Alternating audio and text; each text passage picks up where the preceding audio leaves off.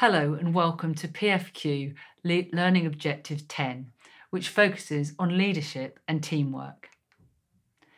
In this session, we'll be defining the term leadership, we'll be explaining how the project leader can influence team performance, and we'll be considering the challenges a project manager faces when developing a team.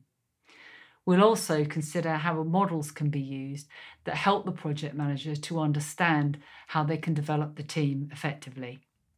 Let's now take a moment to consider what is meant by the term leadership. The APM describes leadership as the ability to establish a vision and direction, to influence and align people towards a common purpose, and to empower and inspire people to achieve success. So let's think about how the leader can influence team performance. You might want to think of some past leaders you've had. What is it about them that made them effective as a leader? Typically, the leader will be ex- exceptional at establishing a clear vision.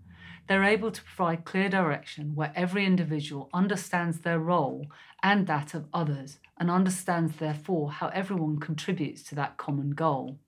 And this helps to build momentum and ensures focus within the team. They're also effective communicators.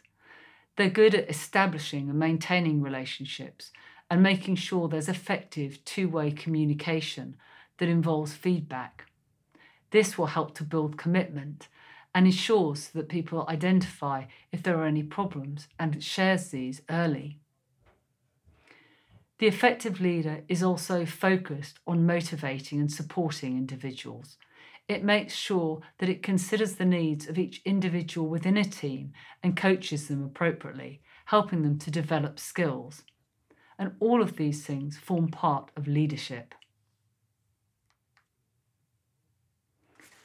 So, what are some of the challenges then in developing and leading a project team? Project managers don't always get any um, input into who they have on a team. They can be provided with individuals they haven't worked with before and who may not have the skills that they need for the project. This is important because it may mean that there's an increase in the time needed as you develop those skills.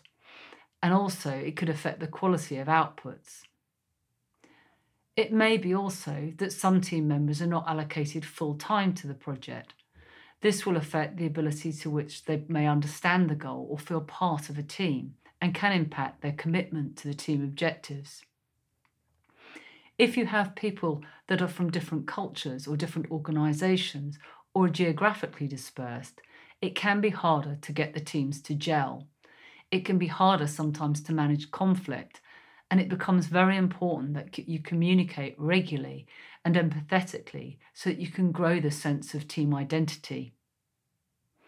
As we said, the project manager may, in some circumstances, have little authority over team members, and this can be difficult when managing complex situations. It's important to recognise that whilst project teams often are facing uh, unfamiliar and exciting new challenges, for some this will be stressful. It may be energising for the project manager or some team members, but it could lead to conflict amongst others and this needs to be carefully considered so that you can manage this and make sure you eradicate any problems between team members as they arise. So let's think about the definition of what constitutes a team. The APM Book of Knowledge describes a team as a group of people working in collaboration or by cooperation towards a common goal. All too often, a group of individuals are brought together and considered to be a team, long before they've actually become a team. Effective teams are made up of a complement of individuals. They will have different skills and different social types, and this has been proven through research to create far more productive and effective teams in the long run. And there are a couple of models that we can explore that can help us understand this further. One of these is Belbin's team inventory. This is a personality test that is used to assess how strongly an individual likes to behave in certain ways when operating in a team environment. The second model is Tuckman's stages of development. He identified four core stages that teams go through in the, in the process of developing into a fully functioning team. And this can be a helpful tool for understanding this. Let's now consider Belbin's model in a little more detail. Belbin originally identified eight roles. He then later identified a ninth role that he added, the specialist role. These roles can be broken down into three essential types those that have an action orientation, those that have a social orientation, and those that have a thinking orientation. Importantly, what Belbin's research discovered was that effective teams need people to perform in different roles, and therefore it's important that an effective team has a spread of these roles if they're to achieve their objectives successfully. There is no one right type of role, and indeed, all of these roles will have contributing factors to the team and allowable weaknesses, and it's important that the leader understands these. For example, the shaper can be great at adding direction and drive to a project, but they can sometimes be easily provoked and may offend others. In contrast, the team worker is seen as a great unifier and harmonizer. If you've got a project where they've hit some problems with stakeholders, the team worker can be a great mediator. However, they don't like conflict, and under pressure, they may find it difficult to make a decision.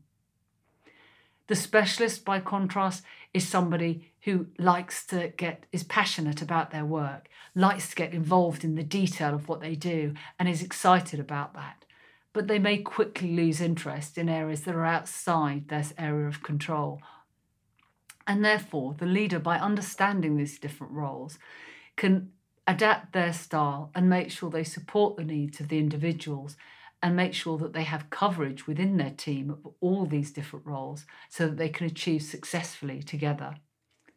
You may want to consider now the different roles within your organisation, which type you, you maybe are yourself, and how does that affect your communication perhaps with others?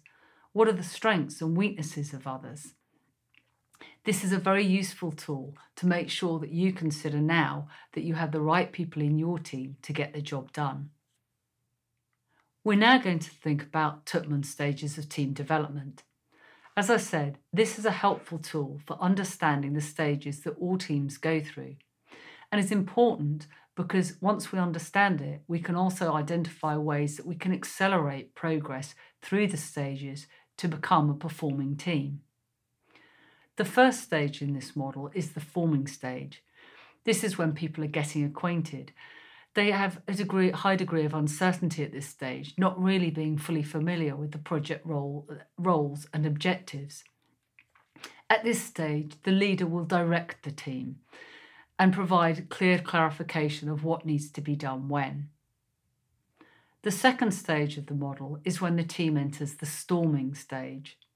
This is often when there's a struggle for leadership. There may be cliques forming and people will vie for position within the teams. There is some clarity of purpose now, but there's still quite a lot of uncertainty. And in this stage, the leader needs to coach individuals, supporting them with their individual needs and focusing on trying to create alignment around a common purpose. The team will then enter the norming stage. In the norming stage, there's far greater consensus. There's much more understanding of established rules and processes. And in this stage, the leader is much more facilitating and enabling the team to be able to perform as they now understand and have much clearer, stable roles. In the fourth stage is when the team now reaches the performing stage, the stage that ideally we want to reach as soon as possible. In this stage, there is a clear understanding of roles and responsibilities. There may still be conflict, but this gets resolved amicably within the team without the need for outside intervention. There's a high level of support, and teams work together to ensure the collective meeting of goals.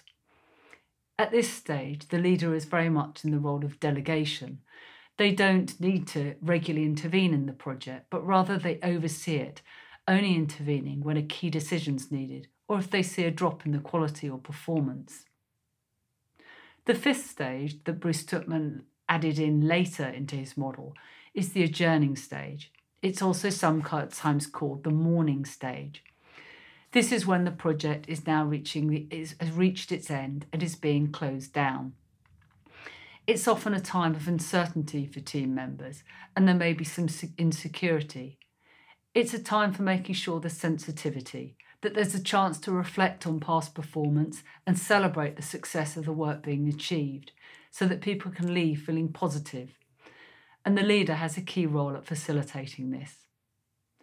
It's important, finally, to understand that whilst the model is linear in the sense that all teams will go through these stages, the team can actually regress to an earlier stage.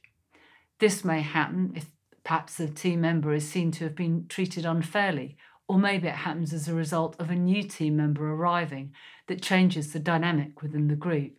So it's important that the leader constantly reviews what stage of development the team is at so he can maintain the high levels of morale and motivation. We're now going to consider the ways in which we can accelerate team members through the early stages of the Tuckman model so that they become a high performing team. And there are a number of practical things we can do to achieve this. The first of these may be holding a kick-off meeting. This allows team members to meet one another and get a clear understanding of the context of the project and the goals and objectives that the project has. By clearly communicating these, each individual will understand their own role and that of others and can buy into the tasks that they need to do and focus on those. It's also important that the leader of the team or the project manager coaches individuals so that they can gain skills and get up and running quickly. Holding regular team meetings will keep people appraised of, appraised of progress and enable them to focus on the most important things, prioritising what needs to be done now. It's important to regularly praise individuals and recognise them for their achievements, as this can have a big benefit to increasing morale of the team. But equally, if something goes wrong, it's important that you reprimand in private. Similarly, it's important that as a team you celebrate successes together and commiserate when failures happen and learn from those experiences together rather than having a blame culture. By doing some of these things, we can make sure that we develop the skills of the team and make sure that we protect the team from any outside interference. In this way, we will accelerate them through the early stages and hopefully it will help you to reach a performing team much quicker than you might otherwise do.